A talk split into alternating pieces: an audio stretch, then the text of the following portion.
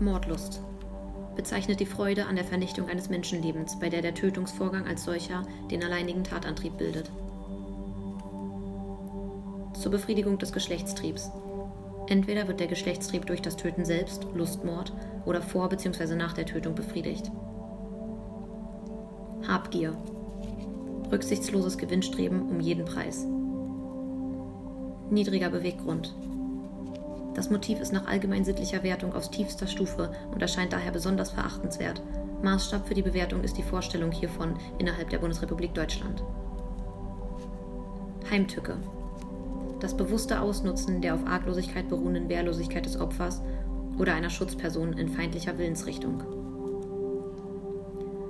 Arglos. Wer sich bei Beginn des Tötungsversuchs keines tätlichen Angriffs auf seine körperliche Unversehrtheit oder sein Leben versieht. Wehrlos. Wehrlos ist derjenige, der infolge seiner Arglosigkeit zur Verteidigung außerstande oder in seiner Verteidigung stark eingeschränkt ist. Grausam. Grausam tötet, wer seinem Opfer aus gefühlloser, unbarmherziger Gesinnung besondere, auch seelische Qualen zufügt. Mit gemeingefährlichen Mitteln.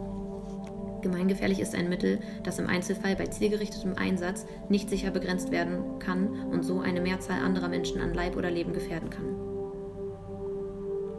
Zur Ermöglichung einer anderen Straftat.